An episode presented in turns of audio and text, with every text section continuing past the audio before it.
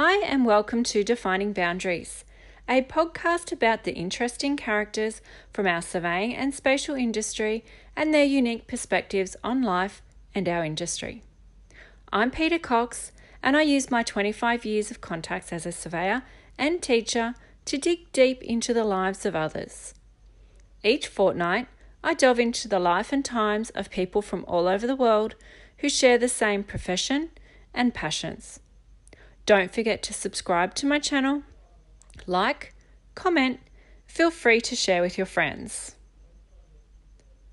Do you have a question about the surveying or spatial industry? Or would you like to join me for a chat?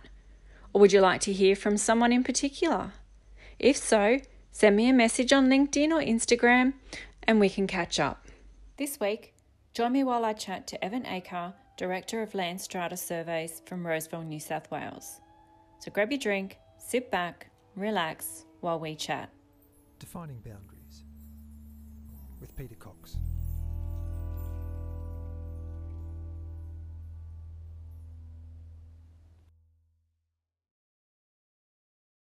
Hi, and welcome to Defining Boundaries. My guest today is Evan Acar. Evan is a registered surveyor in New South Wales and owns his own company, Land Strata Surveys. Evan was born in Iran, and growing up, he wanted to be an architect. In his 17 year career, he has worked in Iran, Russia, Kazakhstan, India, and Australia. He was awarded a, SMIC, a, a scholarship from SMIC, the Surveying and Mapping Industry Council, to gain his certificate for in training and assessment, which would enable him to teach in the vocational education sector. He enjoys ocean swims in his downtime and writing stories and poetry. Welcome, Evan, and thank you for joining me. Hi, Peter. Uh, thanks for having me. It's a great pleasure to be on your podcast. So uh, we were chatting just beforehand, and uh, this is a take two, everyone. I will admit it. We all make mistakes. Um, we probably spoke for about 15 minutes before I realised that we weren't recording. so take two, we'll yeah. get it right this time. yep. as, as, long as we learn from mistakes, it's exactly. Oops. uh, tell me, um, did I say is it Iran?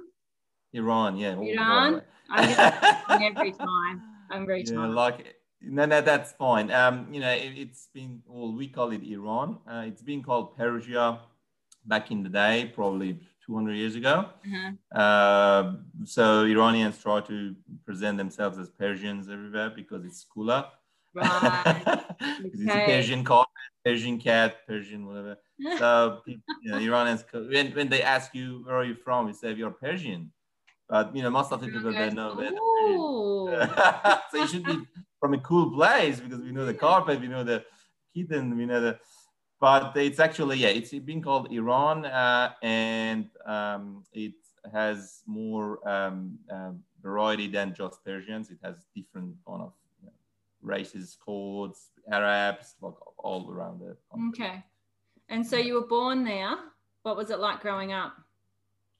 Well, it uh, well that, that's uh, one of the things. Like I was uh, born on the second year of uh, eight years war between Iran and Iraq. Mm. It was probably not the uh, best time to come into the world. no, and probably not. As bad as it was probably as bad as 2020 in Australia. yeah, well, 2020 anywhere, really, isn't it? Yeah, exactly. Probably yeah, but... lucky in Australia compared to yeah. America. Yeah. But I mean, 19, 1982 in Iran was probably worse than 2020 in Australia. So just imagine how bad it was. Yeah. And uh, yes, uh, it was. Uh, yeah, it was. Uh, a, you know, it's a country in the Middle East. Um, not as bad as the worst country in the Middle East. Not as good as the best, coolest place in the Middle East. Like you know, people think about Middle East. It's it can, can be Dubai, or it can be Lebanon, or it can be Iraq or Syria, where the you know some areas that is dominated by ISIS or things like that. It yeah. wasn't that bad. It wasn't you know people not with the guns in the street or things like that. but uh, it was not a you know the best place in the world to be as a two years old uh, you know, kid. Yeah. But we survived. Yeah, fun of you here. well, I mean, you, you you stayed there for quite a while. You did your schooling there and went to university. So yes. Um, Yes, um, we. Can you hear me? Yeah. Yep. So we, um, yeah, I uh, went to uni there. I finished um, um, high school there in a um, one of, or probably the best high school in the country. It's uh-huh. my high school was 200 years old, 200 years old. Oh gosh. It's been called Alborz College or Alborz High School. Uh-huh. And uh, we have very famous people graduated from that uh, high school. Uh, we are very proud of that high school being there, graduated from there. It's probably something like Knox or something in Sydney. Yeah. I mean? Okay. Uh, is it a private? Is it a private school or they're all public no, schools or? There are private and public schools, but uh, this one was the oldest uh, public high school. Yeah. Okay. And uh, yeah, but we, we have private high school as well. Yeah, right. Uh, and I went to uni um, and I did surveying um, and, um, you know, that was it. Um, that's, you know, and everything started from then. yeah. So, so going to university, um, is that something that everybody gets to do? You know, it's um, pretty much. you know, in countries like China, Iran, India, you know, everyone should go to uni because you know it's something everyone do. Yeah. Uh, but uh, the fact is, uh, you know, probably more than 50% of the uni graduates are not doing what they've been trained in uni or you know, they're doing something else. Okay. Uh, so we can, we can, say majority of the people are all they have at least a bachelor's degree. Yeah. Uh, it's not just Iran; it's probably China and India as well. Right. But uh, you know, it's the the, the um, unemployment rate tells a lot of things. Yeah. So um, yeah, we went to uni. That was a good uni when I uh, was studying, um, and uh, and I did it in a public uni. Uh, mm-hmm. We have also, uh, I mean, the government funded uni. Uh, the government funded uni and private unis are two types of education in Iran. And generally, uh, the the government public the government funded uni is has a better quality and uh, you know has more applicants. And to do so we have to do a gate examination or entrance examination. Ah, to see. Pretty, yeah pretty yeah. similar to hsc or something like that. Yeah okay. Oh that's interesting. Um, mm. doing the surveying course over there is it um, the same as what we have in australia or um, is it is it more of a, a civil type sort of course well, we have. Uh, well, when I did the the surveying uh, degree, uh, there was um, surveying was under the civil um, degree. It was like a civil surveying, civil structure, and civil hydraulics. Hydraulics. Yeah. And but it was just a name. Like it was nothing to do with civil, except a couple of uh, units like you know the statics or the road design or you know things like that. But yeah. other than that, it was pure surveying similar, very similar to what you uh, teach here or what you uh, study uh-huh. here uh, as a geomatics or surveying or spatial science or something. Yeah, spatial sciences. Uh, it's pretty similar. Uh, it's not what I'm saying. It's what the Board of Surveyors uh, recognize as RPL for my degrees. Uh-huh. Uh, so it's pretty much the same. right. Okay. Um, what made you choose surveying? Well, um, firstly, uh, I, I, forgot to tell you this. So how you go to uni in Iran is like you sit for exam and you know it's one day mm-hmm. or five hours. Right. And oh. one oh. and one million students, like when I did the, yeah. Did the exam, one million students sitting on the same exam, same day, same time. And among all this one million, there are uh, 100,000 people being chosen to be able to choose a you know a course in uni. Ah. Among all these 100,000 people, there are just 10,000 people can go to like a, a, engineering or bachelor's degree. Right. So it's it's one percent of yeah. the population who are doing the exam can go to public or the government funded uni. So yeah. and when you get when you get the the results, uh, you have like two days to choose between whatever courses you have, and it can be from uh, pure science to you know the engineering to whatever. Yeah. And uh, then you have 100 choices, like literally 100 choices to choose. You have to write them down based on your uh, mark. The, the you know the number stops on one course. Ah. and you'll and you'll be picked on you'll be picked for that. So if I do like one more test correct, I could be studying, you know, electronic engineering in another city. Okay. So it's yeah, it's pretty random, you know. pot luck. yeah, yeah, exactly. It's like lotteries. Yeah. yeah, and you need to know what you want to do if you you know you want to choose. Um, if you made your mind about what you want to study, you have to be very careful. And uh, like many others, I didn't know what surveying is. Yeah. And I just you know picked something you know Uh-huh. in a city that I like to be there. Yeah. And you know the the number was you know like I could go to this uni because of you know the number that I got, and Right. I went to the uni and I started studying surveying. And well, the good news is I realized surveying is the only and the exact thing I wanted to do. Awesome. yeah. It's one of those things that was just meant to be. Mm, exactly. When yeah, did you- Yeah. When did You know, you that- finish uni?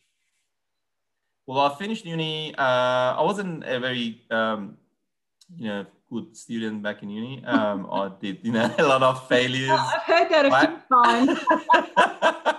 I well, I probably not not not any like I feel like I was the worst. Um, I failed for 20, 24 units in uni, Mm.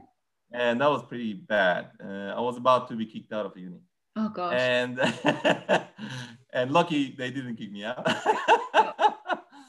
uh, well, uh, I finished in two thousand and three. Yeah, 2003, and after Uh-huh. 2003 or four, and I went to work straight away, like within a month. I started my- Yeah. my, my, So- job as a surveyor. in um, Iran. I'm going to get Iran, wrong yeah. every time. Iran, Iran. I'm sorry. I'm so sorry. yes. No, no, that's fine. That's absolutely fine. Yeah. You can see me kind of going, we, what is it again? well, that's that's what I. That's why I, uh, you know, I changed my name to Evan uh, because you know every everyone was getting it wrong. And how do you pronounce it? Or, you know, am I telling this, you know, right? Or Yeah. and uh, you know, I I wasn't, even, I wasn't even going to go there because I thought if I even try and pronounce your name that you were born with, that I'm probably going to get it wrong.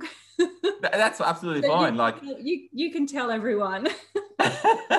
yeah, no, that's that's absolutely absolutely fine. Um, uh, my my um, you know, the name that I was born with was Ehsan, which is E H S A N. And uh, when I came to Australia, and people, you know, had the same, you know, same issue pronouncing it. Yeah. You know, how do you pronounce it? And you know, am I telling it, you know, right? Or, and I said, well, what is easier for you? And said, well, the Ehsan is similar to Evan. Evan, we have Evan here. And uh, th- that was it. Like I said, okay, Evan, locked in, Evan. Yeah. From now on, I'll be Evan. And I became Evan uh, because all my, you know, documents are in, you know, Ehsan Evan in brackets. In, even in Board of Surveyors, they know me as Ehsan in brackets. All my plans are signed as, you know, Ehsan in brackets Evan. So this name will be, you know, my Australian name, and I'm pretty happy to have that because it gives me, you know, Yeah. a lot of meaning and brings me a lot of, you know, memories. So Yeah. Pretty happy with that. Oh, that's cool. So you worked, how long did you work in Iran? Well, that's yeah, better. Getting there. Away from there. Tell me how long you worked there tell me where you went from. yeah. So I was there for one, two years. Uh, I was working. Oh, I started working as a GPS operator in a surveying company, which I had a um, relative running the con- company, and I had, you know, I had this this opportunity to work for them because you know no one will probably give a job to fresh uni graduate surveyor. Yeah. Well, they will in Australia, but it was not easy as easy as here in, in Iran. And I had uh, this opportunity to work for them, and I started using the uh, very new GPS receivers, and it was pretty new thing. Like, uh, you know, back in the day, you probably remember that. Not all the young surveyors can remember this. How they used to, um, you know, uh, measure the coordinate of tie points of the photos, the aerial photos Yeah. and that was that was a nightmare like you had to you know measure it from a trigger station and you know it was really difficult job and once the gps uh, um, introduced to the job market in iran it was a revolution really Yeah. and the people call the gps is a global problem solver not a you know, global position system yeah because it was a you know it was a very you know and we didn't have um, you know the drones and thing, you know, Yeah. things like that, um, Nearmap or whatever you have here. Uh, back in the day, obviously, they do have this now. Yeah. And uh, we had to have a like a, literally a plane had to fly, take photos, and we had to go to the mountains and jungles and whatever, Mm. and find the tie points, a, a- suitable tie point to, to you know to use it for photogrammetry and producing maps in a um, what do you call them the uh, the, the big massive, machines to produce the the maps. Uh, large scale maps from the aerial photos. What do you call them? The a stereo plotter or something? Um, I can't yeah. remember. I, I can't remember. I, I know Yeah, what anyway. the other people that are probably say, Uh, oh, yeah. so I was lucky enough to, you know, to experience both sort of the revolution, you know, before and after. yeah, And uh, yeah, I was, um, you know, I, I was uh, a member of the team of people who were going out there, you know, picking the tie points and measuring them with a GPS, which was a new thing. And because it was a new thing, no one knew how to work with it, how to deal with it, how to measure, how to do the post processing and stuff like that. And I was, you know, because I knew, you know, English probably better than anyone else, I Mm, could, you know, check the internet or find resources to know Yeah. how to work with them. And I, you know, I, I grow in the company pretty fast. Yeah. You know, my salary, my position, everything was growing pretty fast. yeah, okay. So I was, yeah, that was how it started. Yeah. And so you were there And for years, and then where did you go? from yeah. And I went to, uh, I had an opportunity to work for a construction company. It was a road construction company which had a job in Kazakhstan. And uh, there was a road between Beijing and Moscow, and it's still, well, there is a road. And uh, there, there, there, was a, uh, you know, there was a project defined by, um, you know, different different countries and funded by, um, I think, Global Bank and UN and stuff like that Okay. and they started that job back in late 90s and it's i think it's still going on in some parts so it was a Hmm. big big Wow. job probably the biggest road cons- yeah it was the biggest road Yeah. construction job in the world So- and we had a part of it Yep. So that was Kaz- Kazakhstan, and um, you said that Russia as well. So you kind of went between those places. yeah Mm, so we uh, the, our job was between like it was pretty much on the border with Yeah. siberia north of kazakhstan from astana to omsk which is the capital city of kazakhstan mhm. Uh, sorry, capital city of um, uh, my apologies. Capital city of uh, Siberia. Uh, Astana is capital city of Kazakhstan, and Omsk is capital city of Siberia, which is a state in Russia. Mhm. And we had to do uh, you know road construction between these, and I was there for uh, more than two years, and uh, I was running a surveying team of 70 surveyors. Wow. Yeah, seven zero surveyors. Wow. At what Yeah, That age? was huge. 20. Uh, 24 years. Yeah, 24. I was 24 years. Yeah, and I was, you know, that's uh, that was probably too much for me. That- that's a massive responsibility for someone yeah, and long out in the industry. yeah, and having having said that, and uh, you know, 50% of those people they're not uh, sober when they were coming to work. They were probably, you know, drunk or. Yeah, it wasn't like in Australia zero alcohol policy or Oh. something like that. So we had uh, a lot of you know strange issues over there. yeah. as a wow. full 24 years old surveyor, I had to deal with that. that's uh yeah that that's a that's a responsibility yeah. Having said that, that the safety, you know, wasn't as as serious as you have in here. And I feel like it's not the same as uh, here. You know, many places on the on, on, on the Yeah. uh, i think And- um you know back in that time safety probably wasn't as prevalent as it is now in australia but still, Yeah, probably. Yeah. i think even back then we were still you know we had our vests we had our steel cap boots Yeah. um I yeah can, up, up, yeah. we I probably remember that. Climb up a, a building you know where we shouldn't have carrying equipment and stuff whereas it wouldn't happen these days. But um, we were still still pretty good with the safety. But I think Australia is yeah, forefront of safety now when it comes to yeah, definitely. That's that's what. I appreciate because I've seen a lot of bad things happening in front of my eyes. You know, I've been witnessed firsthand what may happen if you don't follow the Yeah. restrictions. And I'm, Yeah. I'm the first one, you know, yeah, if I go to construction site, you can see I'm wearing this now. Yes. Have you? Are you still in your office and you still got your? no, I just, I just, um, uh, I, am viewing this because I want to, you know, raise the, the awareness about safety. no, that's, um, yeah, so it's pretty important. I think safety is something that we take as granted here in Australia, yeah. but you, you know, I've seen a lot of bad things happen in front of me. Some of the bad memories. Yeah. If you ask me what, you know, I, I remember that you asked from your um, guests what was the, you know, oh yes, worst thing yeah. I had heaps, like you know, yeah. a lot of bad things happened in front of my eyes. But yeah, hopefully we won't have any question then. yeah, yeah. Uh, yeah, so that makes you um a, a, lot more aware and of what's going on around you, doesn't it? If you've witnessed these these things um, on a site, yep. that, um, it, it gives you a better understanding of what things could go wrong. You'll learn it in a hard way. Yeah. Yeah. Yeah. Yeah. Definitely. Okay, so we went from Kazakhstan and Russia to India. Yes. Um, yeah. When I came back from Kazakhstan to Iran, because our project was completed and we had to come back, and uh, I had another opportunity uh, to go to India to do the similar thing. Uh, there was a um, huge uh, construction company in India on the, the Reliance Energy Tech, which is a big, you know, the biggest company in India. I think it's an energy company. Okay. It's like something like, uh, I don't know, like uh, you know, the, the oil, petroleum companies, you know, all around the world. So they are like a multi, you know, functional company. But anyway, so we had the opportunity to go there and build a road in South India. Uh-huh. And uh, that road was the one that no one wanted to build. That's why they got a contractor from Iran to build. Ah, okay. so you can imagine how difficult it would be. Sounds like it's fun. yeah, that that that job was in the government's agenda for like years, uh-huh. and because they couldn't find a contractor to do that, they you know put it on hold till.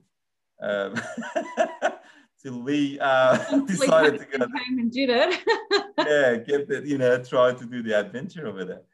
And, uh, you know, the job was not, isn't completed yet. Well, that's the thing. Oh. Uh, the job was done like 90%, uh, but it's this. We can't do anymore. Right. Because you, you can imagine how hard is land acquisition in India. Um, you know, probably we had to talk to, you know, 500 people to, to acquire like 20 hundred, oh, sorry, you know, 20, a 200 square meter right. because, you know, it's, it's not like, it's not like anywhere else that you can imagine. It's a yeah. different environment, different, different world pretty much. Yeah. Yeah. And it's beautiful and it's beautiful and I love it. And, but it's different. Uh, so I was there for two years and I had a lot of good memories um, from India and that was the first time I met a lot of Australians in the uh, oh. coming to India for like a humanitarian works and okay. yeah uh, a lot of things like that um, and yeah that was cool um, and I actually before I go to India I applied for a visa to come to Australia as a skilled immigrant uh-huh. because you know it was being called 175 visa back in the day I think it's called 189 now Oh. So it's a independent yeah. um, skilled migration program. You should have, you know, a lot of you know, boxes needs to be ticked, and you have to yeah. get your qualification and experience, everything assessed by uh, organizations, mm-hmm. and then you will have. Uh, you know the rights to apply for the visa, and then you apply for a visa, you pay like ten thousand dollar for the, oh, for the application. Yeah, it's a lot of money. Yeah. And uh, I mean, yeah, it was cool anyway, you, you know, it's it's a life changing thing. So we yeah, that, that, was the least that was the least worry for me to pay. and uh, yeah, so I applied for that, and I wasn't really sure if I want to do that or you know if it's gonna go, you know, it's gonna happen or you know what's gonna happen later. Yeah, because it's not a guaranteed thing. So it's a granted rights. So you uh-huh. it might be granted, might not. So you never yeah. know. And uh, it was granted, luckily after two yeah. years. Yeah. So after. I was yeah, I was in India one day and my um, solicitor called me or immigration agent called me and said, your visa is ready. and I said, what? Visa ready? What visa? What are you talking about? I almost forgot. yeah, I almost forgot about that. Oh, I applied for the visa. And he said, like, yeah, you can't be, you have to come back to the country and go to the Australian embassy and get the visa stamped on your passport because uh-huh something that we had to stamp back in the day. Yep, yep. And I said, well, it takes me a couple of days till I get there. and he said, that that's okay. And I went there. I had to do a couple of medical tests and everything. So uh, everything is done, and I was ready to, you know, start a new chapter of my life. And uh, we realized that my father-in-law had a terminal disease, and we had to, you know, think about what we want to do. That's a yeah, that's a that's a probably um, you know the, your podcast is not a place to talk about immigration and you know pains and whatever. But I know that, but that's probably the, the the the most important worry for every immigrant or every person who is deciding to change their place of living. Yeah. You know the family that you leave behind. Yes. And what's going to happen to them? And uh, my father-in-law uh, had, uh, you know, a very severe disease, and we had to decide, you know, what we want to do. We want to do you know, if you want to go or we want to stay or whatever. Yeah. And we decided to stay for another six months to see what happens. And well, luckily, uh, his problem stable. and he, you know, he lived for another two, three years. Oh, okay. Uh, yeah. So we decided after everything was, you know, a bit certain and we could, yeah. you know, decide that we want to go. And we got a ticket, came to Australia, and uh, we landed touchdown in 1st of January 2012. Wow. And we've been in the plane on the New Year. Yeah. Yeah. Wow. yeah. So you say we, so that's you and your wife? Yes. Yeah. My wife and I um, together came uh, to Australia and uh, we married back in uni. Yeah. So, wow. so we've been together for wow. 18 years. Yeah, yep. 18 years now. Wow. And what does she do? Uh, she's a surveyor as well. Like she was a surveyor as well. Um, yeah, we started same. Yeah, yeah, yeah yeah, she started surveying in uni. Uh, yeah, we've, we've been in the same class. Um, and that's uh, you know that's a thing that happens in uni. you love someone and you want to marry them. yeah, so you got married. So she obviously did all the traveling with you to the other countries and stuff. Yes, yes, she was uh, working as a surveyor and um, uh, mostly not probably not uh, in the office most of the time. Oh, sorry, he, she was in the office most of the time, but she wasn't in, in, the field. But she was doing this in know surveying calculation, reductions, whatever. Okay. Uh, and yeah, she was working with me all the time in Kazakhstan, in Russia, in India. Oh, and uh, yeah, we came to Australia, but she decided to uh, move on from surveying and um, start something from scratch. She studied Master of uh, Project Management in University of New South Wales, and she's doing a all right. She's making more money than me. well, so she's a smart cookie then, huh? yeah, yeah, yeah. No, definitely. where is she working at? Uh, she's uh she's in transport for New South Wales for mm-hmm. last uh, four years, I think. Yeah, okay. Uh, she was in a couple of consultancies, um, like Jacobs and like a, you know, yeah. names over there. Yeah. And uh, she's she's a she's a director of project control in transport for New South Wales now she's yeah, okay. doing well. She's, she's, she's doing better than me. yeah, yeah. So that's where you came from. So that was going to be one of my questions was um, hmm. what's it like working in different companies, the private companies, and because you worked for transport as well. Um, yes, I did.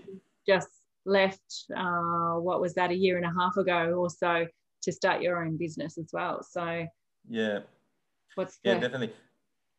It's it's it's it's um you know, it's very interesting uh, journey what my career was. Um, so I, you know, all around the world, I worked everywhere, and then I came to Australia, and I started working for you know smaller companies. That the size of the company was a lot smaller than the size of the team that I was running back in the day.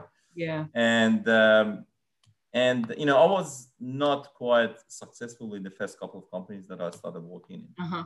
Like literally been kicked out of the side a couple of times.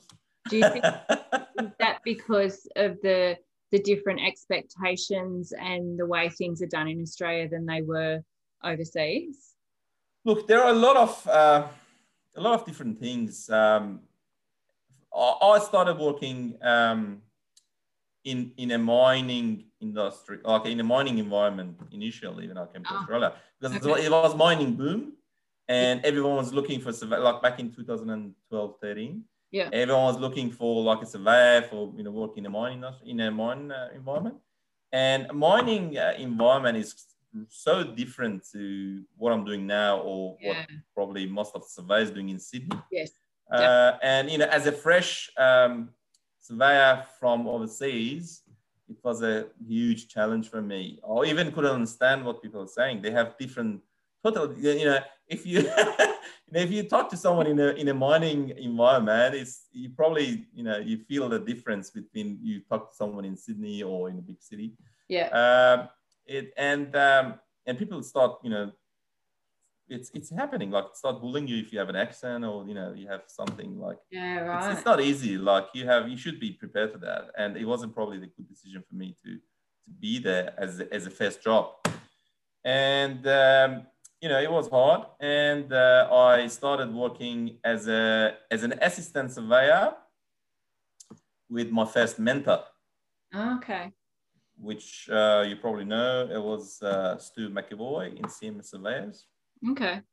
and uh, he gave me an opportunity to be exposed to the industry at least and uh, you know working in an, in an environment that i was supposed to work for the rest of my life probably and uh, you know it wasn't easy well as a, as a person who was running a team of 70 surveyors to become a you know trainee cleaning the car you know Mm. uh, banging the peg in the ground and you know doing a lot of different stuff yeah. uh, it, it was it was a huge change and uh, i was definitely not not ready for that and that was a time that i thought like probably it's not for me probably i shouldn't be survey anymore probably i should study something else and do something Ah, else okay. yeah Before we go on to yeah jobs, when you came to Australia, because you're now a registered surveyor in New South Yeah. Wales.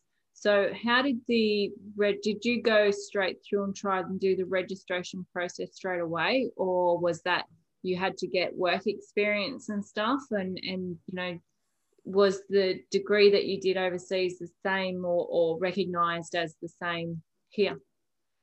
So, firstly, I have to mention this. Um, look, I've done a lot of studies before I come to Australia. Yeah. So, this is what is important. Everyone should do that if they have the same intention. So, I was literally reading Azimuth magazine for a couple of years before I come to Australia. Okay. Believe it or not. Um, uh, and you know, I was reading the names. I was, you know, being exposed to the, you know, you know, the terminology of the, you know, surveying in Australia. What's happening? What is the, you know, the, the the boundary definition system here was the titling system. So I was pretty much uh, familiar, and I knew that, you know, what is the registered surveyor in New South Wales? What should you do? I had all this, you know, all this uh, knowledge or information Yeah. when I came here, the first thing that I've done, which was a probably good decision, was to get my degree um, recognized by Board of Surveyors of New South Wales. Yeah. So to immigrate, you have to get your degree being recognized by uh, SSSI, Mhm. uh, which being called ISA back in the day, Institute of Oh, Surveyors yes. Australia. Yeah. Yeah. And um, so that's something that you have to do to get your, you know, that's one of the documents that you have to submit for your visa. okay. But other than that, when you come to, to Australia, whatever state you stay, you have to get your degree being recognized by the Board of Surveyors of that state. And uh, I get my uh, qualification recognized by Board of Surveyors of New South Wales. And that was a good decision because that was the start of the journey to become a registered surveyor. Yeah. Okay. And uh, I had all my documents, you know, translated, um, through certified copied, whatever. I had my recognition from SSSI or ISA back in the day. And it was easy RPL for me. You know, Mhm. it was not hard to get it uh, recognized. They checked it. You know, there was a like a um, fee that I had to pay like three hundred dollars or something. And in a couple of weeks, they came back to me with a letter said, you know, your degree was recognized equivalent to four years degree in Australia okay. fine, done. So that was what I could use as a document. I can start the registration process procedure here. And you know, when you present that to your employer, they will have a little bit of confidence that you know you have something that is presentable in Australia, and Yeah. they have they have a, like initial trust in you. Yeah. and then you have to earn them all.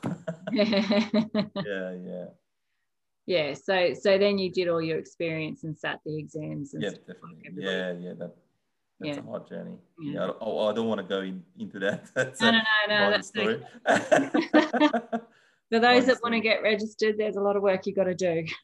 yeah, probably probably next uh, uh, part of our interview, I'll, I'll explain the whole thing. yeah. Um, you so we were talking about so you're working for the private companies, um, and you didn't like the mining mm. that didn't go down well. Um, so eventually, you've just sort of gone through different companies, got more experience and stuff like that. And your last one, you've ended up at Transport New South Wales. What were you doing there? Yeah, um, so I uh, worked with a, uh, for the uh, for initially I worked for three different companies, and it took like it was probably three to four months, and I started working the first real job that I've done. It was with Project Surveyors, which is a you know yep. you know them. Yeah. Um, so Project Surveyors is, is, a, is a good company. I have a lot to say about them. But that was the first place that I started my career as a surveyor in Australia. So I yeah. worked there for one year as a construction surveyor. I was just doing the construction surveys, and it was like a high-rise boom in Sydney then. Yeah. And I had, you know, I had a lot of job to do. And uh, then I uh, moved to another company called Osher and Co. Mm-hmm. And and Co. is a company, is like a mid-sized company in, in North Shore. Mm-hmm. And uh, I've been there for a couple of years, like five years maybe. Yeah. And um, that was where I, um, you know, I done most of my registration process. Okay. And I had a good um, mentoring uh, support from um, Anthony Bennett, um, who is a day register surveyor. And um, then I had an opportunity to go to Transport for New South Wales. there was a job advertised and they were looking for a, surveying manager for uh, Transport for New South Wales. And I applied for the job because my wife was working for Transport in the time. Uh, I knew everything about the working culture there, and you know who is doing what, and uh, I knew what I have to tell to be picked. You know what I mean? Yeah. so I went there. I did the interview, and actually that, that that's a funny story. I had the interview with uh, my you know to be boss. Um, I had the interview at the same day. I had the interview for my urban boundary definition exam for board of surveyors. So I ah. actually did the interview on the on the on the on the you know with the panel, and I straight away from that um, meeting, I went to another meeting with the board of surveyors oh, just to do my yeah. that was uh, you know a day that you you won't forget. No, definitely. Yeah, I was pretty well prepared by you know by the other people to go yeah. to the mm. meeting. Um, and yeah, I got a job. I got a job, and uh, I worked there for two years as a survey manager for Transport for New South Wales. For those who don't know, Transport for New South Wales is a um, you know is a ministry of Transport for New South Wales, running all the you know buses, trains, uh, ferries, everything in Sydney. And uh, Transport for New South Wales, the division that I was working in, was overseeing all sectors like RMS, like you know, Sydney Train, uh-huh. everything but it wasn't directly involved with their job. So it was like a more policy, you know, supervision sort of thing. Uh, yeah. We had like a monthly meeting with everyone, like in the in the, in the, in the um, transport as well as like with RMN, with uh, you know people who are running that business at the moment. So we were doing more, um, you know, project management, policy making, you know, the uh, contract admin, things like that. It wasn't more more than that. It was it wasn't really surveying. Yeah. So yeah. It was more um, uh, directing the you know the the, the the, the direction of our industry in transport for as well. Yeah. So I enjoyed every moment that I worked there. Well, in two years, I had to make a choice. Mm-hmm. Uh, so if I wanted to stay more, I had to, you know, decide that I'm gonna stay there for next 20 years of my life. You know what I mean? Yeah. Because you can't work anywhere else. You get to use to the you know the work style, the you know the you know, whatever you do, and I was like missing the field. Like I wasn't doing going to the field. I had to you know wear a you know formal you know dress everywhere, go to the paper meeting. pusher. yeah.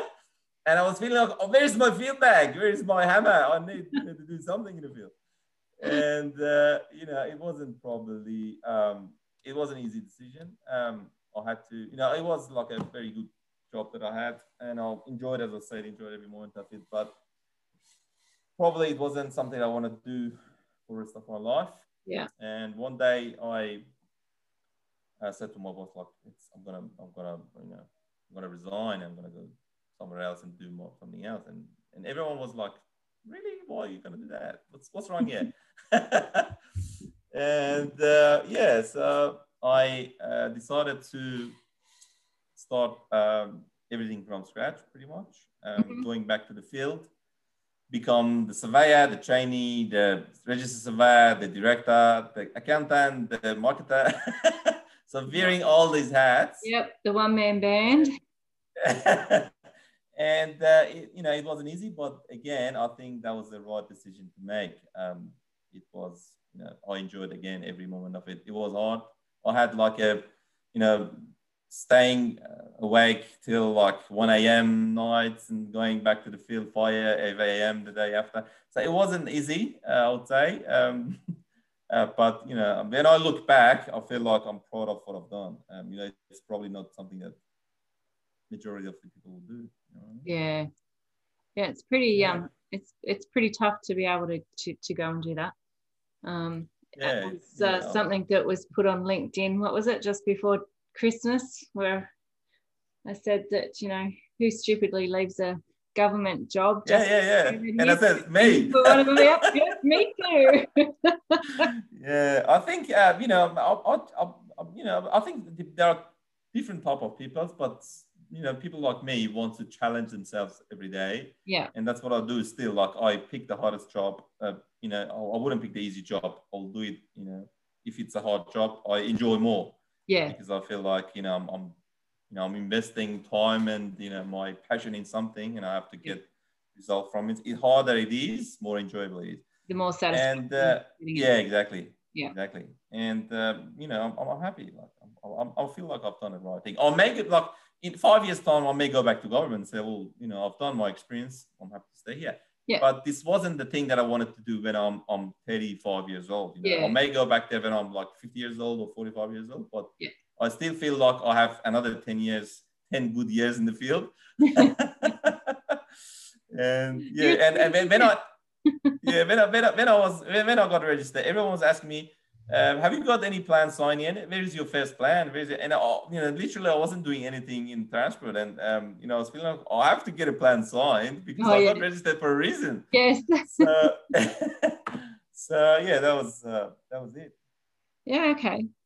So in, in all these positions, like some of this stuff, you well, you know, you applied for the transport one, but you know, when you were younger, you were thrown into the manager position. So, is that something that you always had in you know when you've been working and stuff thinking oh i want to climb a ladder i want to be a manager or i want to do these sorts of things or it's just kind of progressed naturally for you in in the sense of you know making those decisions to be a manager of some sort moving back you know now running your own business you might end up having people work for you sort of thing it's um, some people that they know straight away that in, when they start work, they want to be a manager in that area, oh. kind of thing. Well, I do have people working for me at the moment. I do. Okay. uh, but look, um, I, I, I, wouldn't call myself super ambitious person. Mm. I wasn't feeling like I've got to do this. Like my wife is totally different. My wife, for example, wants to be, you know, climbing the ladder, get the better position, do this, yeah. do that. But I was like feeling like, you know, I'll do whatever makes me happy, whatever, you know, benefits everyone else. And, you know, but I had some, some milestones that I had to meet. Yeah. And like, for example, registration was one of them. Yeah. And, uh, you know, I'm, I'm a kind of perfectionist person, but I'm not very super ambitious. So, yeah. Um, if I, you know, I probably could be in a better position in government if I would, you know, do the same thing. Or, you know, yeah. Keep going as the same, same yeah. who, who I was. Yeah. But uh, if I was ambitious, I probably would stay there. But uh, I'm probably more adventurous and wants to try different things and new things. And I think everyone wants to be in a better position. A better position is not necessarily, you know, a you know a better title or a better you know, um, yeah. higher salary or better income. So it's probably yeah. something makes you more happy yeah. in lifetime. Yeah. And uh, definitely, I think I, yeah, I consider myself someone that wants to do better, but not necessarily better salary, better position, yeah. title. Yeah. Yeah. Fair enough. Um, we questions. yeah, I'm just trying to think of. If, um, if I want to talk, I'll talk. You know, yeah, I know you will. you know, we we sort of said that you you know still you kind of I think it was what October or so around that time 2019 that you started your business. Um, we yeah. had the pandemic. What a time! Yeah, I know. What a time! uh, February, March, or whenever it was that the pandemic sort of hit. So how has that affected your business? It didn't affect at all. That's a short answer. but the long answer is, uh, it you know, it definitely did affect everyone's life. You know what I mean? Oh yeah. Uh, you know, it's it. The world is not going to be the same anymore. At no. least for a you know, couple of days or a couple of years or decades or who knows.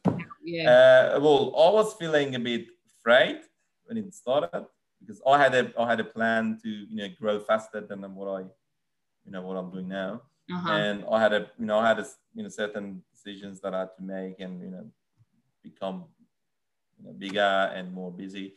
Uh, the thing is, um, we, bec- I was busy. I was pretty busy every day. Like uh, yeah. the reason was why uh, the reason why it it was because um, you know the government decisions uh, was probably good decisions at the time. Mm-hmm. Uh, they, um, you know, they because I was still connected with the Transport for New South Wales because of my. Yeah. I knew that you know a lot of new projects are happening, and they're trying to, you know, the boost the economy through you know uh, pumping projects to get done and get the businesses busy. And mm-hmm. I knew that uh, you know the government trying to to to inject money into the uh, housing industry and the construction yeah. industry and that's why like for example i was competing in a um, probably you know smaller jobs like houses extensions renovation sort of thing. And this industry was boom like yeah. in the last year it, because government was giving like funds and grants or whatever everyone wants to wants to do something. Like they yeah. wanted to do extension. If, even if they didn't want it to do in last 10 years they decided to do this last year. Well they so, time so what else can they do huh? Yeah exactly like that was the nature of the pandemic i think people wants to have more spaces and get a bigger house and yeah. because they were not traveling as much as they used to. Mm. and uh, you know it wasn't bad for me i wouldn't complain. Uh, i was like i was rejecting jobs pretty much. Yeah. And um, yeah and um, uh, yeah it was good like but as i said like life was changed. For example you know everyone was had to work from home. Yeah. I wanted to get an office when I started, and I've realized that no one's going to the office anymore. you know what I mean? No. and if I get an office, I just have to travel to office by myself. And what's yeah. the point? Yeah. and the other yeah. the other thing I've noticed um, speaking to different people is that before even this happened, a lot of companies were moving away from it anyway. And so this has been the catalyst for people to go, we don't need an office we can all do everything we need to do from our home offices and just send the boys, the guys, the girls off to their jobs straight from their home instead of coming into an office and then going out to a job and all that kind of stuff. So, um, yeah, that's what I've that's what I've uh, you noticed as well. Like no one's really going to the office anymore. But uh, having said that, I'm not fan of working from home. No. For two for two reasons. the first reason is the first reason is my wife is working from home and makes me crazy. she talking all. no, that's oh, that's what I'm saying. So she's talking loudly all the time, you know, in yeah. meetings, Zoom meetings, and everything. So it's not home anymore. It's no. not office at home, and you know everything should be arranged in different way now. Everyone should be in their rooms if you know it's it's not easy. Yeah. Uh, that's one reason. The second reason is i don't believe that um, you know uh, efficient teams will be built through teams or zoom or whatever you have yeah. for like a you need that personal so, contact don't you?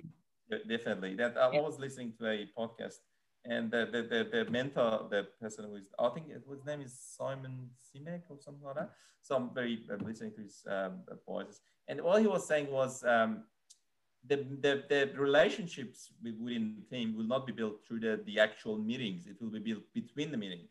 Yeah. So you know, you when you talk with someone saying, "How is your life? You know, have you done finish your you know house you know project?" Or and it, that's when you build a relationship. It's Yeah. not when you sit around the table and talking about the matter.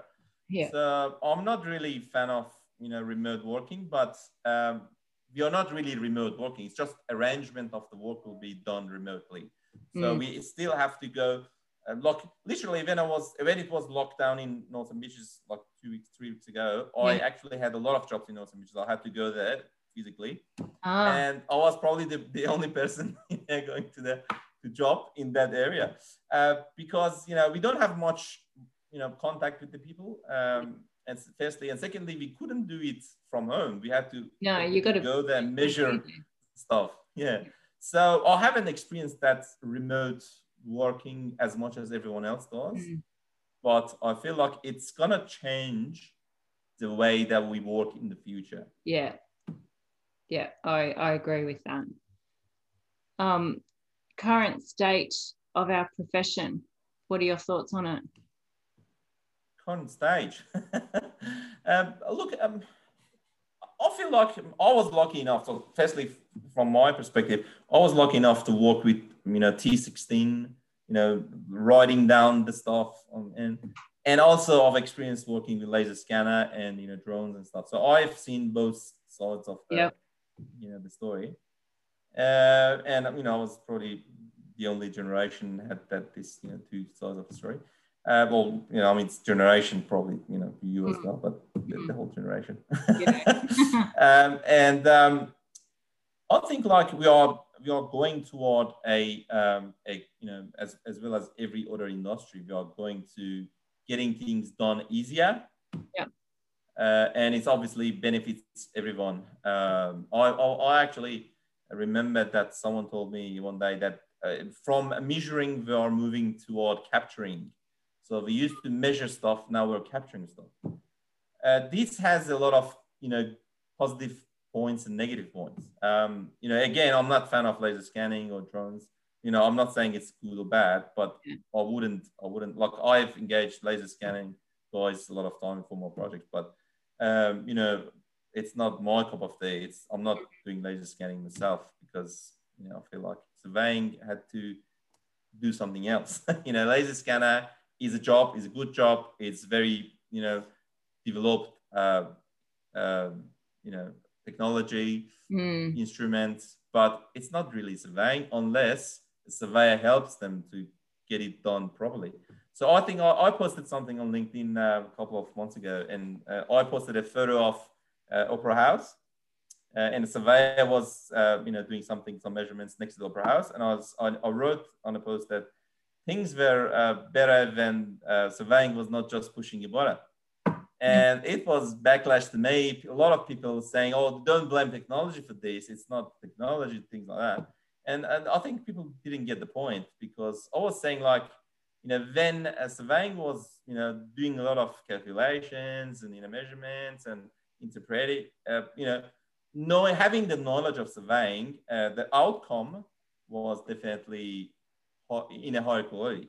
I'm yeah. not saying you know who is using the technology is not delivering a high quality product, but I'm saying that the, the, the pace of the you know the job, the the you know the as mo- you know the technology, the instruments that we have made the jobs to to be done faster, a lot quicker, a lot Yeah. quicker, Yeah, definitely. and and uh, of course a lot cheaper, which is not good.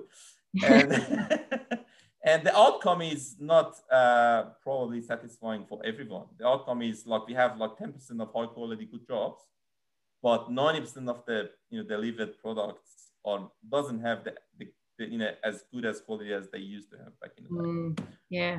So I'm looking at some plans. I actually had the same thing. Like I look at some plans was done like registered five years ago, five months ago. I Yeah. s- I find like a discrepancy between marks, you know, 30 mil between two drill wings. And I feel like, you know, something's wrong here. But I, I took a plan from 19 like 85, I go to site, measured that, millimeter accurate, like millimeter literally. And I'm not saying everything is like this, but you know, I feel like when surveying was not as quick as what it is now, uh, we had probably and was probably not as cheap as it is now. mm. uh, we had better, uh, higher quality products. Do you think that it's um, everybody's just pushed to do more and more and more, so they're taking less care in what they do? Maybe. Look, well, the, the demand is in the market, so um, you know, if if we don't do that, um, well, I'm not saying we have to do that, but if if we don't um, deliver as quick as we do deliver now, you know, the job, uh, then uh, you know a lot of jobs will be waiting for surveyors to do, and we obviously have a shortage in surveying industry for the you know manpower and the resources. So probably there is no other choice unless they train more surveyors you know, probably gonna get more surveyors from overseas or, you know, whatever we can do to fill the gap. Uh, but uh, yes, there is a push, mm. And this push will uh, put the pressure on everyone, not just surveyors in the field, not just, um, you know, LRS, not just surveyor general. It put a push on everyone. And, you know, the final product, we have, you know, a lot higher quantity, but probably the average of quality will be lower. Mm, interesting. Yeah, that's more. That's my point of view, but yeah, maybe no, that's, have different. That's what this is all about. Everybody giving their point of view on what they think and of, of technology, industry, profession, and all that kind of stuff. Um, yeah. I mean, I'm not an old man saying like, you know, we have to go back to the Stone Age. and, you know, I don't I'm, I'm using the technology every day and I'm, I appreciate the laser scanners, drones, whatever. I'm, I'm yeah. used literally, you know, all these technologies, but really we have to, you know, take care about what we deliver as a surveyors because, you know, the, the, the quality of our, uh, you know, our uh, surveying, which probably cannot be seen first, uh, you know, first if someone looks at the plan, they don't really realize what is the quality of the plan unless they see the colors and you know the title block and stuff. But the quality is behind the scene. The quality is what is probably another surveyor can understand or a designer can understand when they get into the construction stage. Yeah. So it is very difficult to assess the quality of surveying work. Mm. So yeah. Hmm. Interesting. Do you regret your decision to become a surveyor? Absolutely not. well, sometimes I feel like you know it's it's really um, you know sometimes something happens like you know for example in, in the COVID pandemic, I was feeling like uh, maybe it was better if I was a doctor or nurse. I could help more people, things like that. Uh-huh. Uh, you know, yeah. or if if if uh, you know in a bushfire time, I feel like if even if I was a, like a fireman or something, I could help more. But uh, you know, generally, I'd know a bit of you know. Uh, uh, but I feel like, you know, surveying probably was if I wanted to think about what I want to be, and I knew all this knowledge that I have now, and I knew myself as much as I know myself now, yeah, I probably will choose the same thing because that's probably, and I was lucky to, to be like that. Not everyone, like literally, we had 30 students in our uh, school in a uni, mm-hmm. and in, in each year we had like a 30, 35. And among all those 30 students, just two became a surveyor. Oh wow! Real survey, like like a land survey, you know. Yeah. And about, you know, they probably more than fifty percent of them done their postgraduate degrees, PhD, whatever the academics. They're teaching in unis all around the world, okay. in the states, in Europe. Um, the others went to the like a design in uh, town planning, you know, GIS, mm-hmm. things like that. But you know, just two. How many percent is it? Like two of 30, 30. So probably six percent, is it? Yeah. Six percent of the population of the students became, you know, ended up being a surveyor, and it's not good. but there is a reason for that. I can tell you now. There is a reason for that, and that's that's a, that's a that's a debate that we probably had to have with uh, Michelle or you know the, your previous um, guest.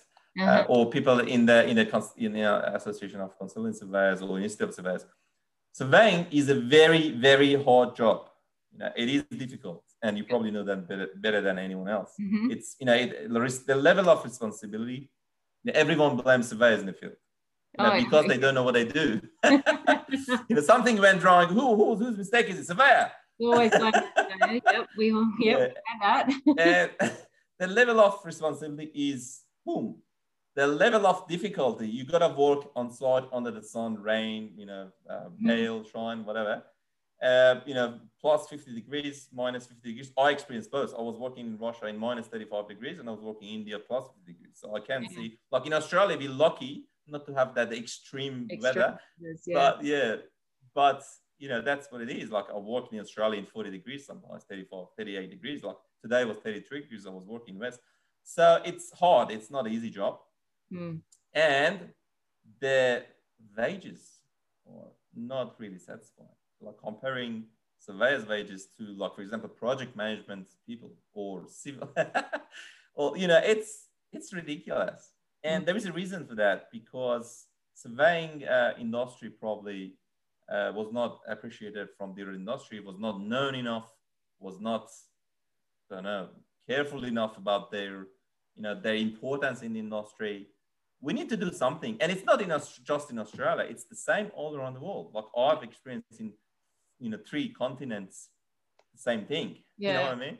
Yeah. Uh, it, it's funny you say that because I remember um, one of one of the girls that I speak to in America, she was saying that um, there's some something is going through over there where they're changing um, the actual where the qualification sits because they their wage is so low that it's going to actually be put into a professional qualification bucket you know of what they look at of money i mean i don't know the whole thing about it but yeah it's the same kind of thing that they they were marked as blue collar workers or something when they're professionals and they've gone through all of this sort of stuff so yeah i see what the reason mean. why i'm yeah the reason why i'm saying is uh, you know as as much as we have to do initiatives like get kids into survey or what you do or what you know the podcasts and all the advertisement that happening around the surveying industry which is very you know important and necessary to get more people involved. Mm. But we, we have a bigger problem that we have to think about and that's you know are we being paid enough to you know to what we do? Uh, and this is something that i can't do it by myself. You know people in whatever company can do it association of consultant surveyors cannot do it. So it's something that we have to all together think about it and you know take an action about it. Yeah. And i think it's I know not easy. there's been discussions about it. Um so well, I, I dare say that you know it will be coming up again probably this year. Look, let me tell you a, a quick story about something that I've, I've seen by myself as a you know, first-hand person. So I'm, I'm, I'm very, um, you know, I'm very uh, curious about, you know, what's happening in industry. I'm, you know, joining dots and, you know, try to find the, you know, the, the, the pattern and what's happening. So one of the things that I've noticed was um, uh, everyone knows what is wrong everyone knows you know what we have to do but there are a lot of obstacles that we cannot take action we cannot do certain things one example if you look at the uh, i won't name anyone or anything but if you look at the the, the boundary surveying uh, uh, the leaflet or the, the, the, information sheet from the board of surveyors uh, you know they put some example as a good boundary surveying, some bad boundary surveying. This is not boundary surveying if you do that. This is a, you know, they just give information, general information to public. Mm-hmm. And they used a bad example as a company who's giving wrong information, misleading information to people. And they actually captured a, you know, a part of their website. And uh, if you look at that, if you know the companies, you can realize what company is that. Mm-hmm. That company is still operating and, you know, working in the industry that means like you know from years ago you know for example board of surveying knew what company is doing what and you know but they couldn't do much or they probably didn't want to do something about them or there are a lot of reasons i don't know like I, i'm not you know i don't know a lot of things about what's happening in the background yeah but i know that probably everyone knows what's wrong but they still have to do a lot of things to get things. Yeah, it, I, I think it's a very hard thing to um to be able to to manage each. It's a big job. Yeah. Yeah, I, yeah, definitely.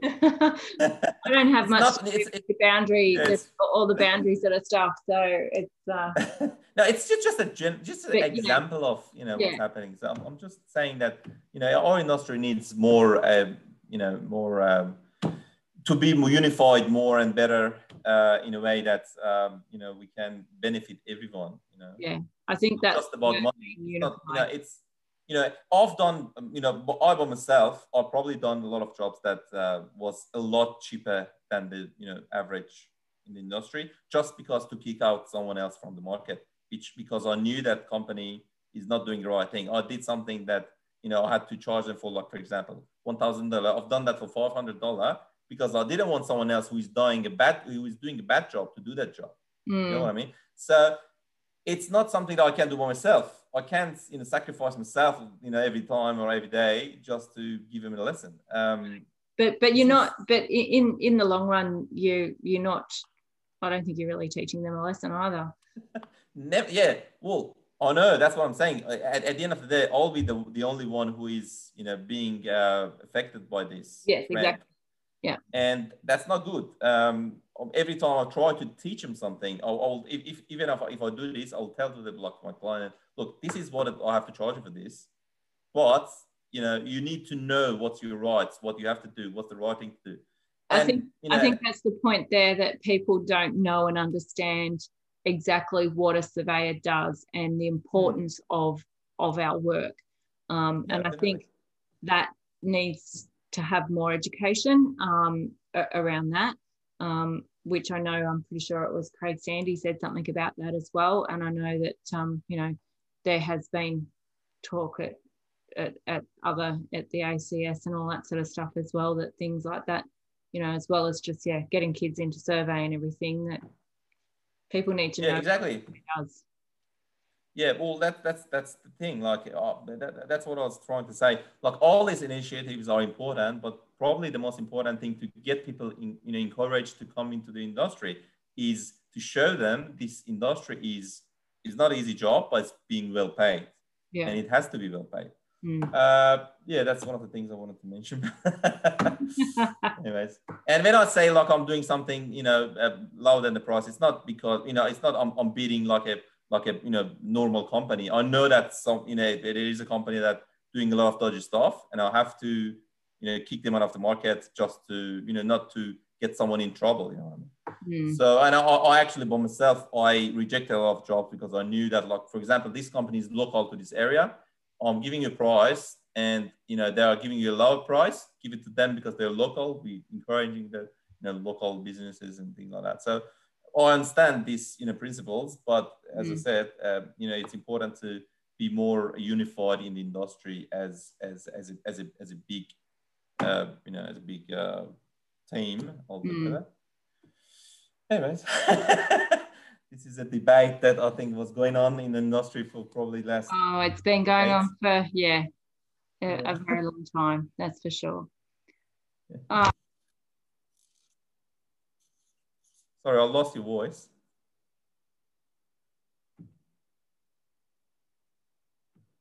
Can you hear me? I cannot hear you. Uh, okay, so what motivates you? What motivates you? Uh, in what? surveying. in life, in surveying, in, yeah, look, in um, I think um, um, what motivates me in life is, you know, being um, a better person, not regretting, you know, what I was. Mm-hmm. Uh, this is, I think, the motivation in life for me. Um, I'm trying to do something that um, makes me happier. You know, you know, gives me better feeling. Um, yeah. In a good, in a good way. Yeah. uh, uh, and um, in, in in working, like working is a very important part of my life and everyone else's life. I had a lot of uh, people came to me because in our community, in, in like a Farsi speaking community, in Persian speaking community, a lot of people know me as a, you know, the first, you know, registered surveyor in a, in a, in a Persian speaking community. Mm-hmm. And they come to me and ask me a lot of questions. And, you know, if you want to become a surveyor, what is that, you know, that procedure? Is, is it a good thing to do? And I'll tell them all the time, like people from all walks of life, um, you know, some of them have, you know, degree in civil, in architecture, in whatever. Mm-hmm. And I'll tell them, look, you got to do what you like to do because you'll spend like more than uh, probably half your life in doing what you do as your job. Yeah. So if you, it's probably a you know cliche or a stereotype saying do um, you know what you love to do, but it's literally like back in Iran, for example, I probably had to do something that I can do to survive. Mm. But here, I have to do what I love. That's Yeah. why I came to Australia. And uh, that's my advice to everyone. Like, if you enjoy, you know, playing theater, just go for it. You're gonna make a lot of money by not not now. It's a pandemic, but if you enjoy, you know, playing guitar, um, just you know, start playing guitar. Um, if you like surveying, if you like, if you enjoy nature, you know, if you like having a brown snake, you know, watching you in the field, you, uh, I'm joking. But uh, you know, if you like I'm nature, not. if you don't, if you don't mind, you know, being, uh, you know, walking eight hours a day, if you don't mind, uh, you know, talking to people from, um, you know, blue collar uh, sort of, uh, you know, background, then surveying is good for you. That, that's who I am. Mm. But if you like sitting in the office talking to managers, you know, talking over the Zoom meetings and everything today, that's probably surveying is not, you know, Yeah. for you. Yeah. And um, I feel like, you know, doing what you love is the biggest motivation. And I, I do what I, do, I, I love to do. Nice. Yeah. How do you relax? Sorry? How do you relax? How do I relax? Okay. Do you relax? Maybe I should say. do you relax. what? What's What do yeah, no, well, um, I uh, do uh, relax. Uh, probably the easiest way to get relaxed is drinking for me, because for doing everything else, uh, you know, you have to do prepare, you know, preparation, and you know, you probably do a lot of things to get relaxed. Just a, a quick way, a, a shortcut is drinking for me. But I'm joking. Now, I'll do um, a lot of things that I like to do uh, to, to get relaxed. Like, for example, talking to you in a podcast is one of the things that makes me relax and gives me a lot of energy. I probably can't sleep till 12. Yeah. Seriously, if I uh, you know do something that I like to do, like for example, I was producing a lot of you know podcasts like this, Yeah. do, and the, you know writing, you know um, stories or writing my in, in my weblog or you know you know reading about politics, a lot of things I do to yeah. probably politics. Politics is not something that gets you relaxed, No. and, and it's specifically if at you all costs. no, I, I like it. Like it, it's it's my passion. I love it. And uh, you know, I do something that I like to relax, and and, uh, you know, um, obviously, family also gives you probably playing with my with my kid or you know, spending time with family, yeah. having brunch on Saturday uh, mornings, things like that. it's probably the only uh, opportunity I have to relax. But other Yeah. than that, I work seven Yeah. uh, days, twelve hours every day. So yeah. Your own business, it makes it hard. yeah. Mm. Where's the most unusual place you've been? Oh, tell me about it. uh, well, I've been uh, unusual. Like uh, of everywhere I was working um, was unusual. Probably Mm. uh, Australia. No. unusual well, um, everywhere where else you were been. yeah. Well, that's that's the thing. Like when you, know, if you say the new normal is what we do now, the, the, uh, the unusual for me is Australia because I've been um, you know all around the world. But uh, uh, yeah, comparing to Australia, unusual probably was mm, maybe North Kazakhstan, Uh-huh. and there are a lot of things left over from the time the Soviet Union time. Ah, okay. And for example, like um, you know, the, the space, uh, you know, the Baikonur, there's the space um, station where they sh- they um, launched the missiles and stuff to the to you know to the you know to the space. Obviously, Yeah. that's that's in Kazakhstan. So a lot of things left over from the Soviet Union, and you, you feel like you find a lot of mysterious things that Uh-huh. is you know abandoned and not being used anymore, but they probably been you know a busy uh, high security, you know, secret place back in the day. In, in the, And know, just in the sitting cold, there, no, no, just yeah, abandoned, and it's like a you know ruins or like a you see a factory has some doors going on the ground, and there's like a massive salons on the ground. Saying Oh, you feel like you know it's and it's like in the middle of a desert. You, you know, it's something in the middle of nowhere, and you don't expect to have that there.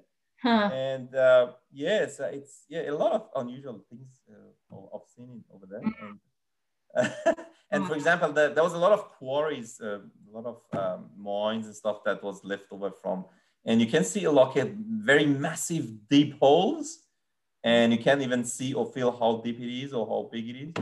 Oh, and yeah, yeah, yeah, it's it's crazy. It's beautiful, but uh, you find a lot of uh, you know unusual things over there. Yeah, I, I bet. Yeah. yeah. yeah. But probably, but let me tell you something the, the, the, most unusual thing, I'm coming from Iran, like I've seen a lot of unusual things in Iran, like, you know, historical places, things like that. Yeah. Uh, but one thing that I've uh, very fascinated about was the, the Granada city in Spain, in South Spain. Have you been there? No. Yeah, Granada is, it used to be the, the capital of, you know, the Andalusia, you know, Arab uh, empire back in the day. Okay. And it has a, old, um, castle or um, what do you call it? Castle, yeah, castle or um, you know the, the, the place that the sultan or king used to live in there. Mm-hmm. Yeah, and it's been called Alhambra uh, Castle or Alhambra. Mm, I don't know.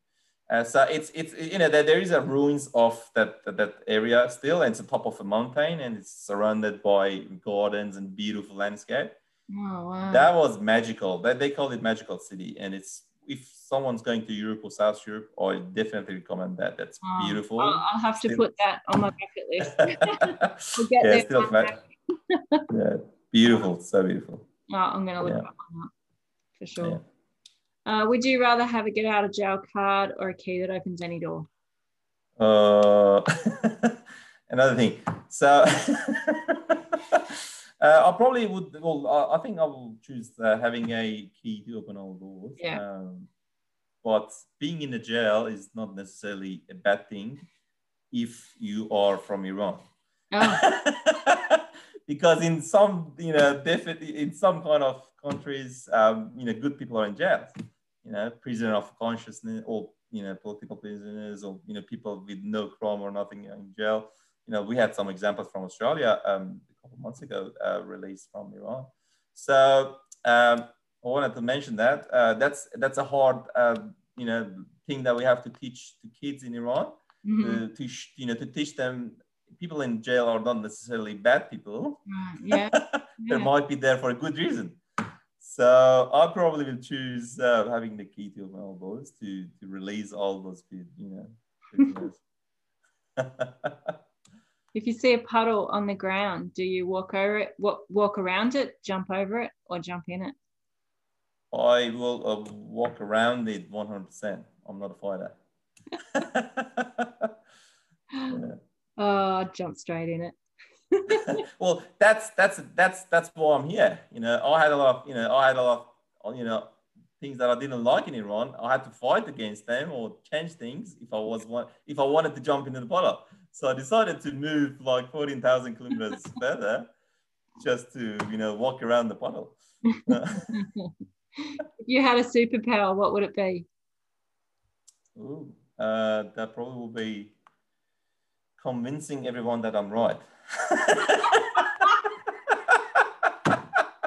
okay, good luck with that one. because I think like uh, when we have in a discussion with someone trying to convince them that what I'm saying is is right or true, you know, you never you never win. Um, you know, ninety percent of the time. Yeah. So probably and ninety percent of the time, or ninety five percent, or ninety nine percent of the time, I'm right because you know, I, I think like that. Yeah. So that's probably I wanted to have. uh, what would be the title of your memoir? Memoir title. Uh, um, I'm always will be, yeah. Well, well, I tried to listen to some of your, your challenging questions to get prepared for that, but I forgot this one. I don't know that I've asked this one. yeah, so probably right, that will be, yeah, yeah. So probably that will be, you know, um, a man who knew, um, you know, life was not. Uh, they um, you know the, the the the party that you are uh, invited to, but he danced all the night. oh, let's leave on that note. That is awesome. Oh, I'll pick the, the different things from different. Uh, you crack me up. But, but anyway. All right. Quick shot. Yes, no, hot, cold. All right. Yeah, sure, sure. Coffee or tea? Well, both. Both? I'll have a cup of tea in the morning because we are tea person coming from that background. Uh-huh. But I became a coffee person in Australia, so I can't start my day without coffee. So I'll have a tea first, and in half an hour I'll have my coffee. With me. Yeah, Cat or dog? hundred percent dog. Sunrise or sunset? Sunrise, hundred percent. Summer or winter? I'm morning person. Summer or winter? Well, you will be surprised. Winter. Okay. okay, Yeah, surprise. Yeah. Roller coasters. Because- We all hate them. Okay, so let me tell you something about the previous Oh, question. yes. Winter, because if it's winter, you can put a jacket on, but if it's summer and you have to walk in 40 degrees, there's nothing you can do. Yeah, I agree with that. survey, surveyor's reply. Yes, it is today. I just think summer, oh, I can go to the beach. yeah, well, yeah, yeah, yeah, but you know, Forget about work, beach. yeah. Uh, roller coasters, love or hate? uh, well, I used to hate, but I love them now. Okay. Three I items it's an age to thing. a desert island. Two items, just two. Three. Oh, Three. three. Okay, three, three. Uh, probably will be my mobile phone. is there any reception there? Maybe, maybe not.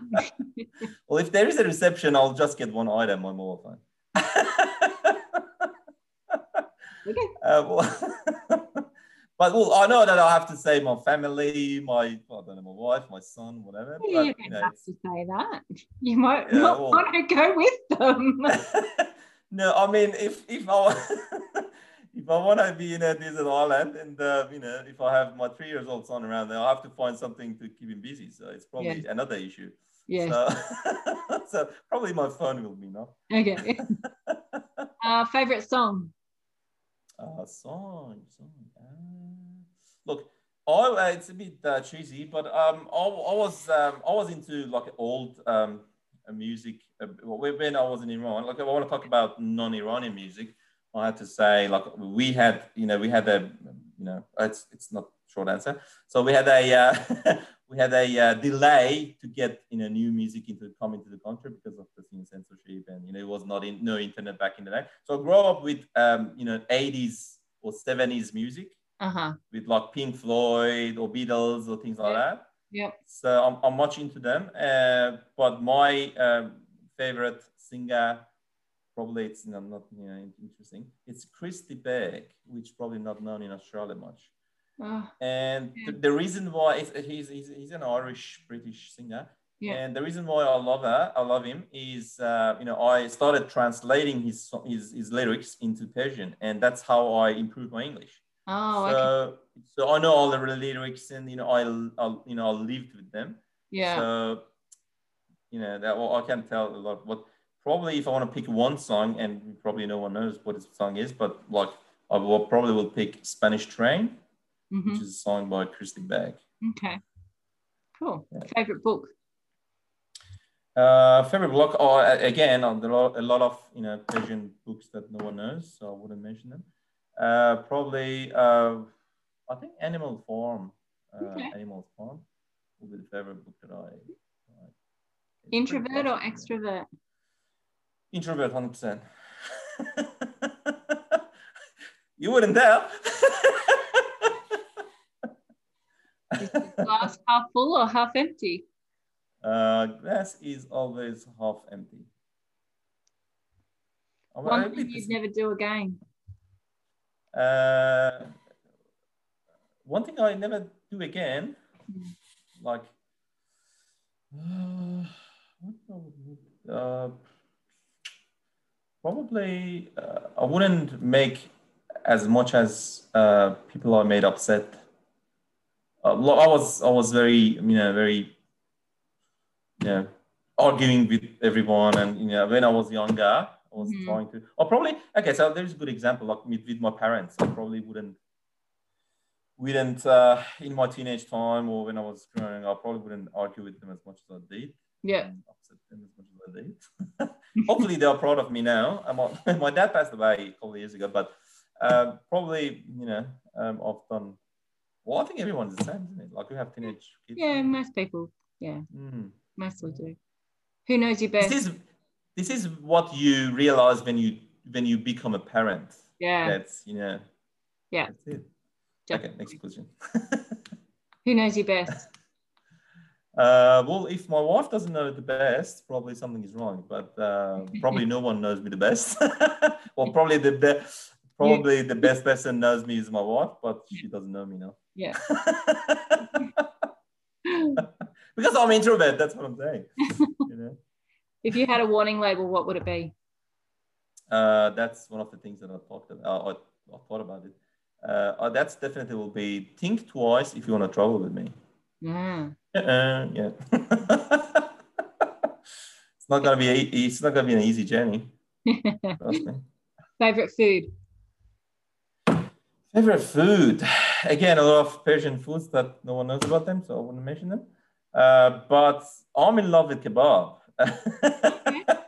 okay, and if if I want to pick something from Australia, it will be uh, meat pie, and I'll try to tr- I, I will try meat pies every every you know every Yeah. local place I go. I'll try to you know get meat pie tested. hmm Uh, but kebab is not not the kebab that you know as, as like a you know kebab that you have in Australia, but like a more like a barbecued kebab, On the but like a the meat. yeah on, on the skewer on the skewer. Yeah, yeah, yeah, yeah. Favorite drink? Uh, favorite drink. Uh, well, I think beer is not considered as, as a drink. Is it? Yeah. It? No. Because you know, in Russia, in, in Russia, they say if you drink beer without vodka, it is waste of beer. Okay. so, and literally, they put vodka in beer every time. Like they have like a shot putting in the beer. Anyway, uh, no, I'm not into vodka, unfortunately. Mm, Uh-huh. I will I love a whiskey. I'm a whiskey type person. Uh-huh. Whiskey. Fair enough. Um, proudest moment?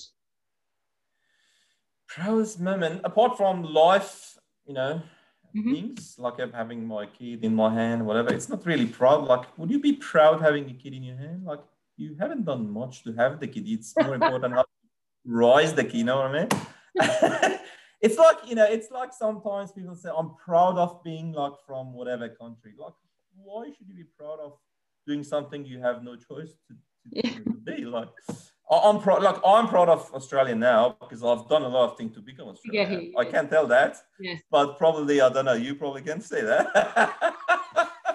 because you know I was. You know, if I was, uh, I was born in an Australian family, I would, you know, automatically become Australian. So Yeah.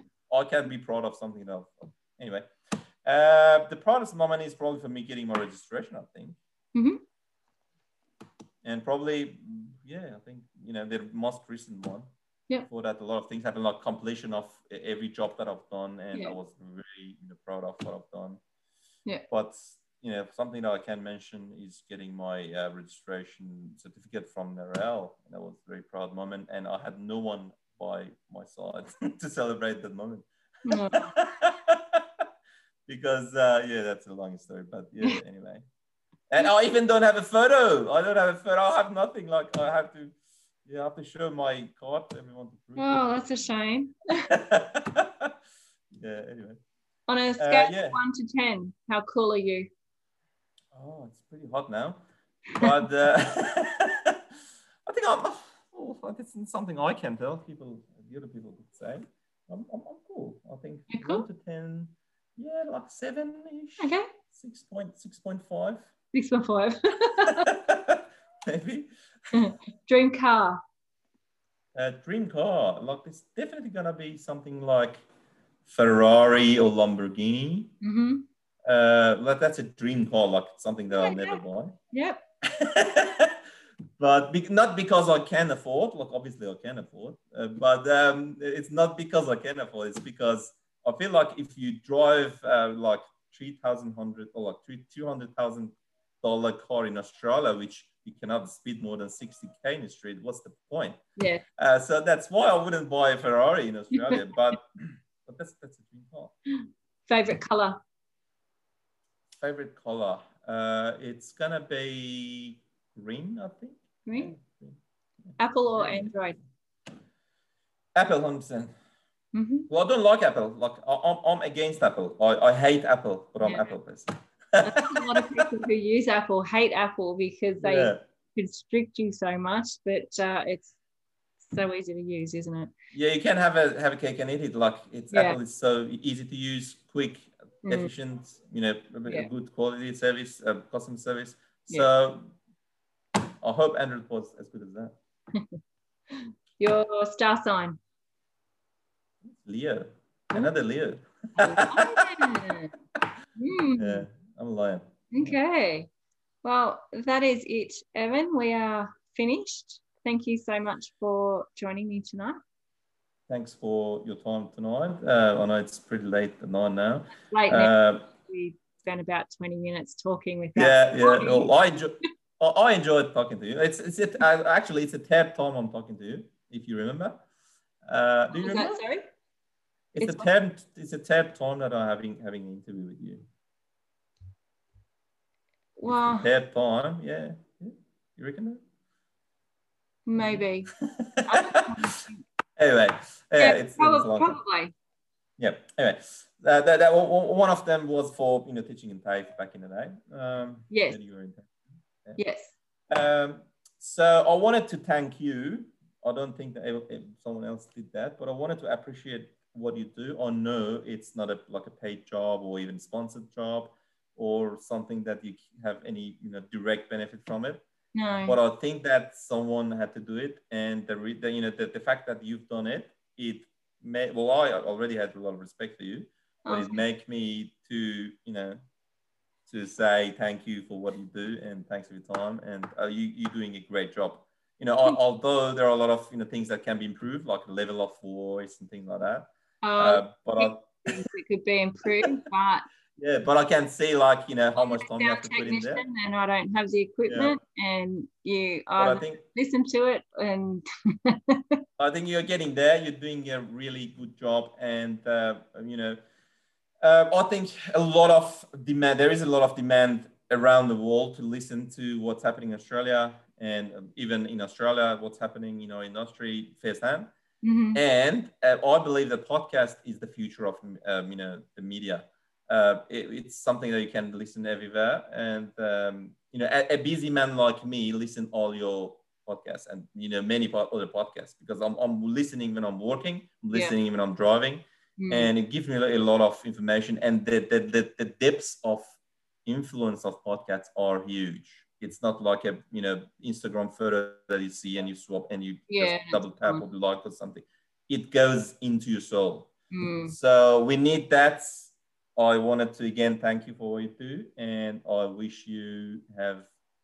Um, um, if you know, I'm happy to sponsor it sometime soon when I Oh. can make enough money. But I think a lot of bigger companies should step in and you know at least pay for the cost of the the, the which is it costly. You know, it's not just your time; it's a lot of time of technicians, equipments. You know, even you know that, some people wants to be paid to you know to be interviewed because you know Mm. obviously they they have Yeah. their time is precious. Yeah. So um, I think you know someone should step in, and uh, it's really important. And I think it's getting it's it's finding its way your podcast into the industry, and um, good luck.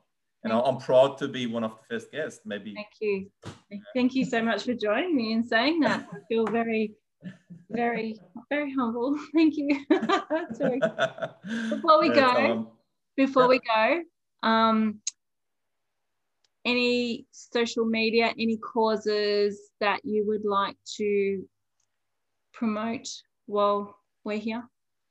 Look, a free free advertisement. Can we do that? okay. So first of all, um, I think there um, one of the things that was in our industry um, that was needed in our industry was a, a, a um, you know an app or software or some place that we can report to the other surveyors which mark is still there, which mark is gone. Mhm. And that was something that one of my friends developed. There is an app in the market in App Store and in Android that's called Chainy, C H A I N Y, I think. Okay. And that's a software that you can download. That's an app you can download and you know report the lost marks or not found marks or found marks. And you Mhm. save a lot of time for the other surveyors. That's one of the things about our industry, helping each other, you know, to do their job in, in the best quality possible. Uh, that's something they can download. I uh, encourage to do that um, and you know report the marks. I think this is something that should be um, promoted from um, Surveyor General or other organization, or even being you know run by them. This is something that's probably going to be helpful.